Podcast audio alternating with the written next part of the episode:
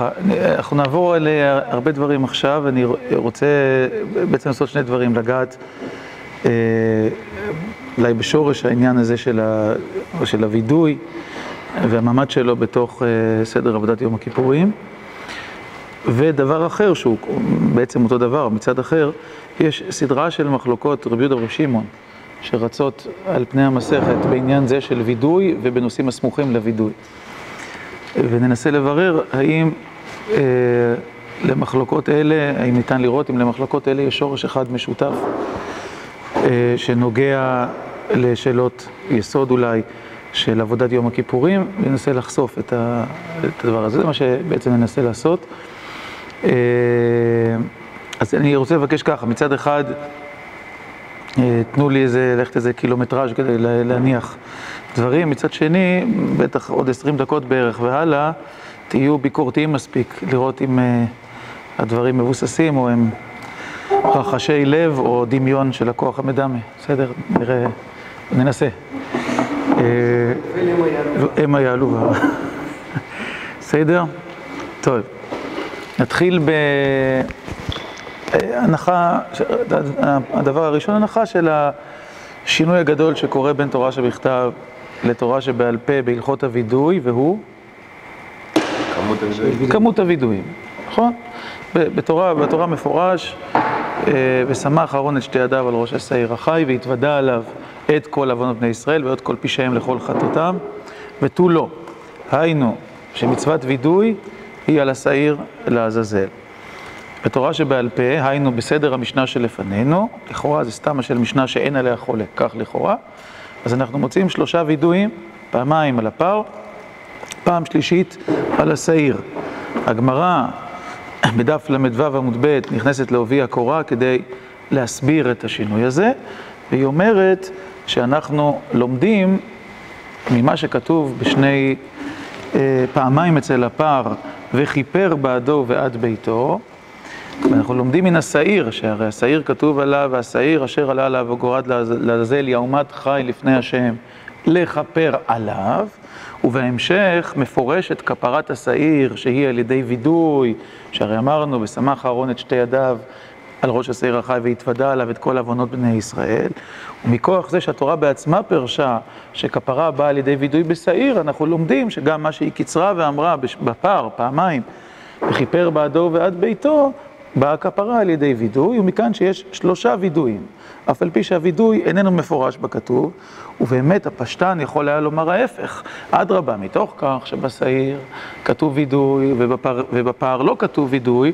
אז היינו אומרים שאין וידוי בפרים ויש וידוי רק בשעיר, אבל כיוון שהמשנה אומרת את זה כדעת כולי עלמא לכאורה בלי חולק, אז אנחנו מניחים שצריך לפרש שהכפרה היא וידוי, הווידוי משיג כפרה, ולומדים מן השעיר על הפרים. אני אציין עכשיו משהו שיסקרן אתכם עכשיו, אולי רק יסקרן אתכם עכשיו, אולי בהמשך יהפוך להיות משמעותי, שאף על פי שהגמרא למדה כדבר פשוט, שווידוי יש בשעיר, שווידוי יש לא רק בשעיר, אלא גם בשני הפרים, כפי שהסברנו, כי כפרה היא היא וידוי, זיהתה בין כפרה לווידוי, בכל זאת, הרישא של אותו פסוק היא לא למדה על הפרים.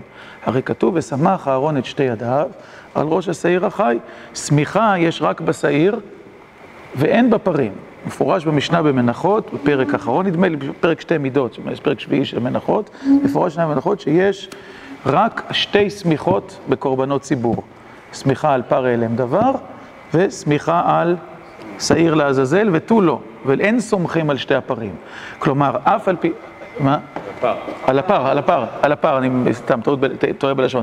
בשני הווידויים לא סומכים, אין סמיכה.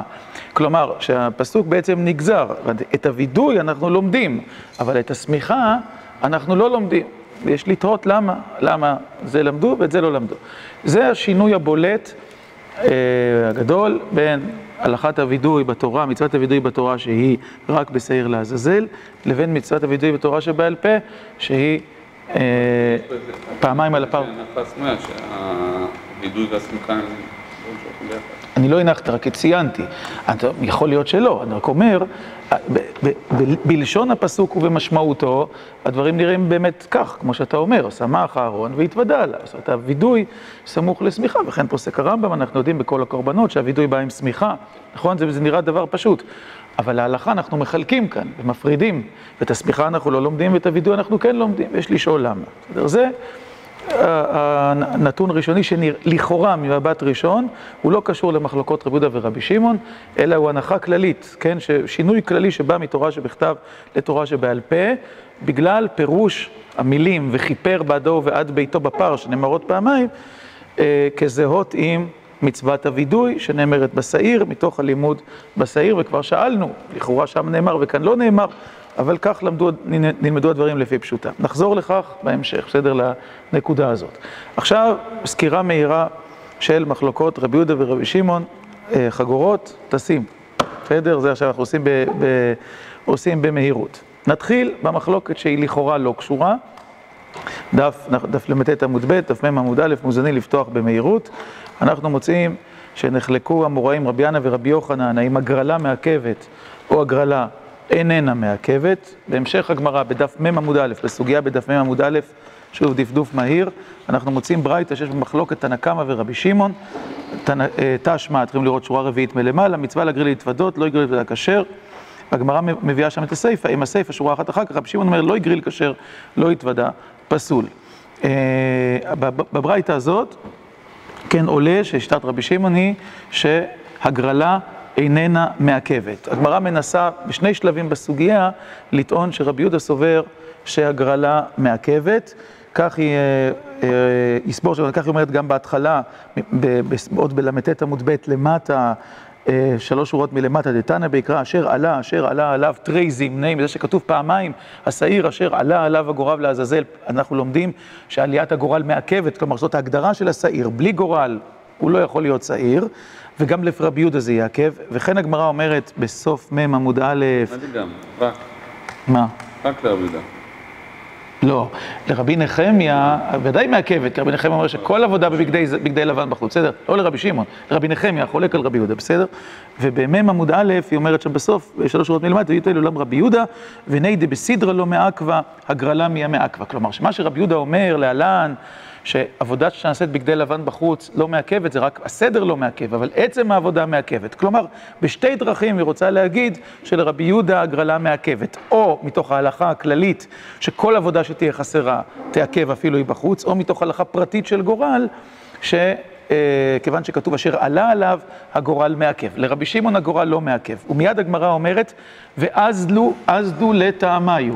כלומר, שהמחלוקת הזאת, מי זה אזדו, מי הם השניים שהולכים? כאן, הרי רבי שמעון נזכר כאן לא במקביל